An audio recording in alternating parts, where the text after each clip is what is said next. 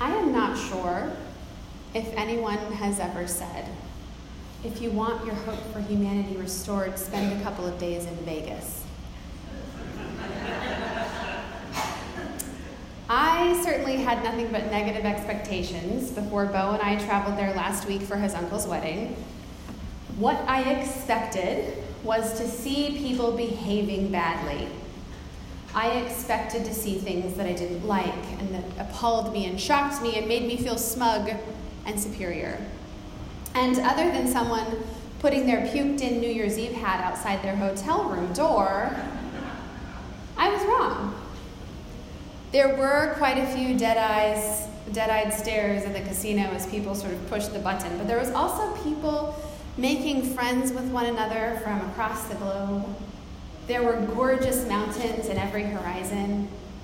There was a woman um, going from one casino to the other with a couple of drinks in each hand and, and compassionately seeing a homeless man who was hoping for a meal, calling him honey.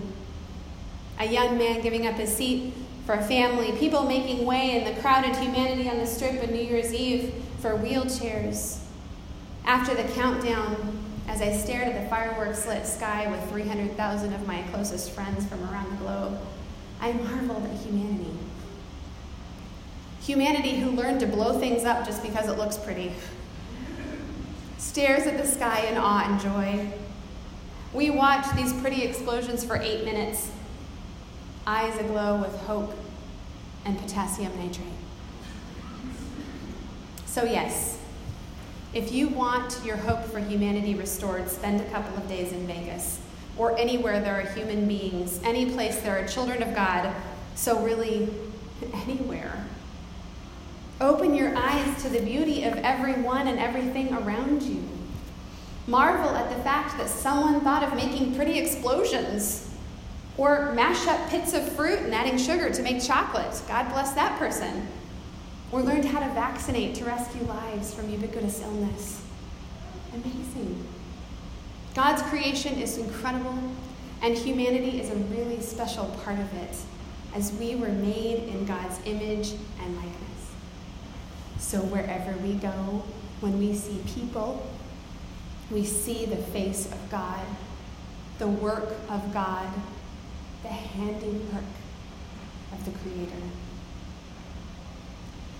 It is very, very easy not to realize this.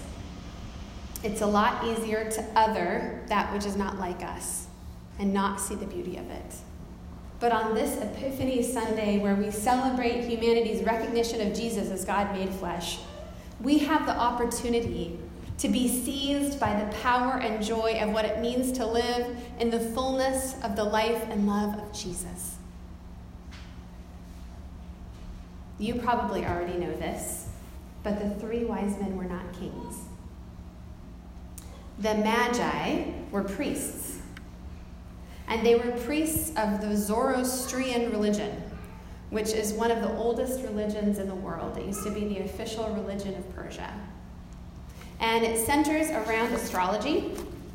So, obviously, these priests were really well acquainted with the stars. One of their jobs of these priests was horoscopes and such like that. So, they had been watching the stars diligently as part of their job as priests.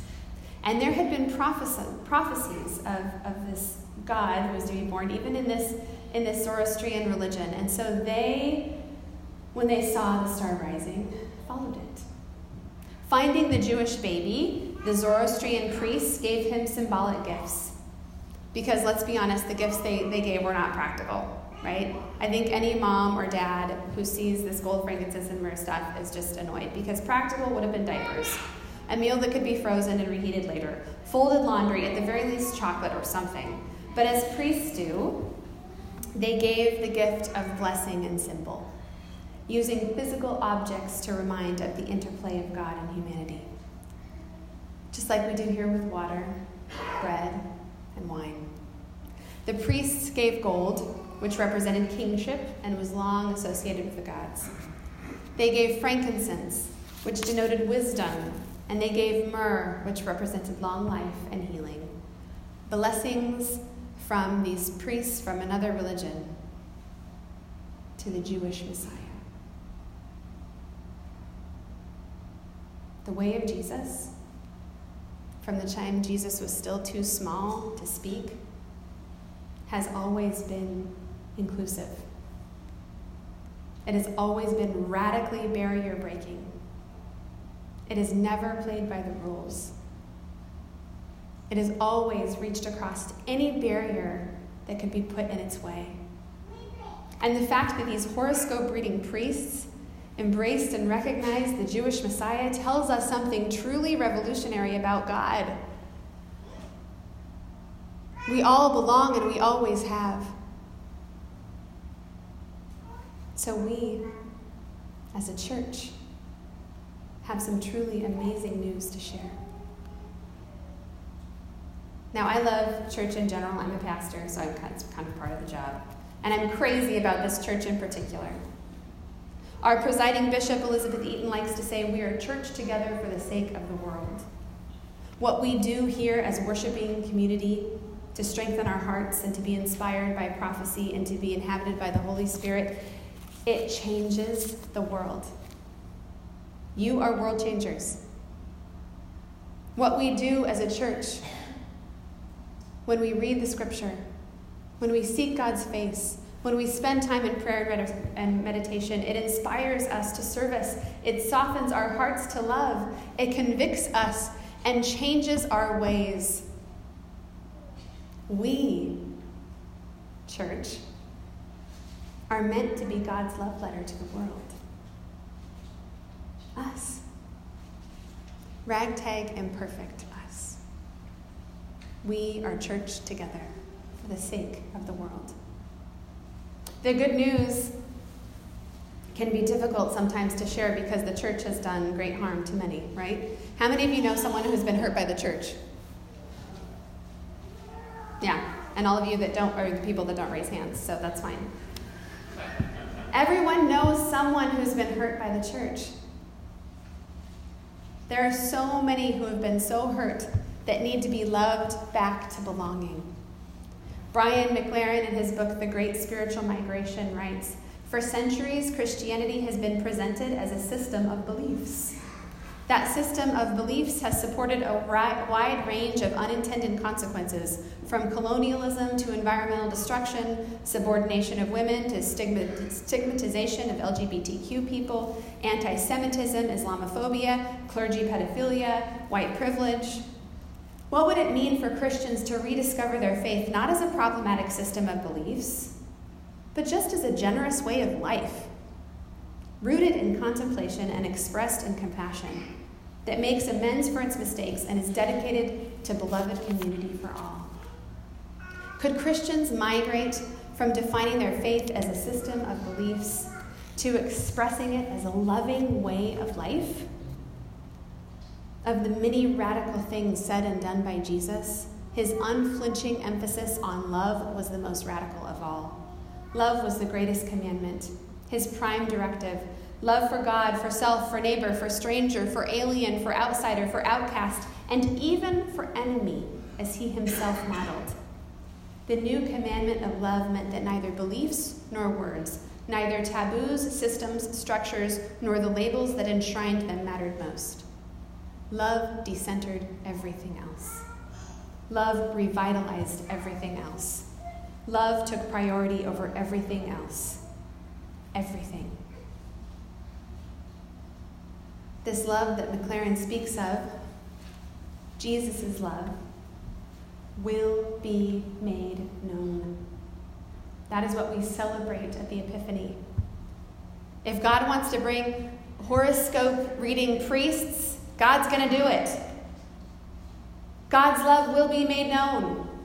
It will be written in the stars. It will be evidenced in the beauty of blowing up fireworks. It will be spoken in every language when a seat is shared, a helping hand offered. It will be felt in a hand wiping away a tear and in every act of service selflessly given. It will be proclaimed to people in pews and on street corners. It will be for the refined and the vagrant, the pious and the profane. Whether in Vegas or Burlington, the love of God knows no boundaries. It respects no laws. It bows to no hierarchies. It belongs to no doctrine. And this love is the most powerful stuff in the universe. It has conquered the grave. It has changed the world. It has changed me. It has changed you. And, dear church, we are messengers of this. Share the good news. What a way to start 2019. Being reminded that we are filled to overflowing with this universal and revolutionary love. Arise, church. Shine, church. God has come. We are saved. And anyone with eyes that can see can see that this whole world is brimming with grace. For every tragedy, for every war, for every child who starves, for every domestic violence victim who is killed by their abuser, for every addict who loses their, their, their battle with addiction, for every, all the ugliness, all of it. God's love still manages to make beauty out of ashes and exchange mourning for dancing. It is our only hope in the face of all the suffering of the world.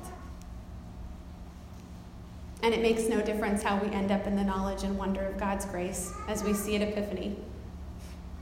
We already, after all, all reside in it. It is ours and it is free. So rise up, church. Arise, shine, live and move and love, and let your life be God's love letter to the world. Amen. Let's stand and sing, O morning star, how fair and bright.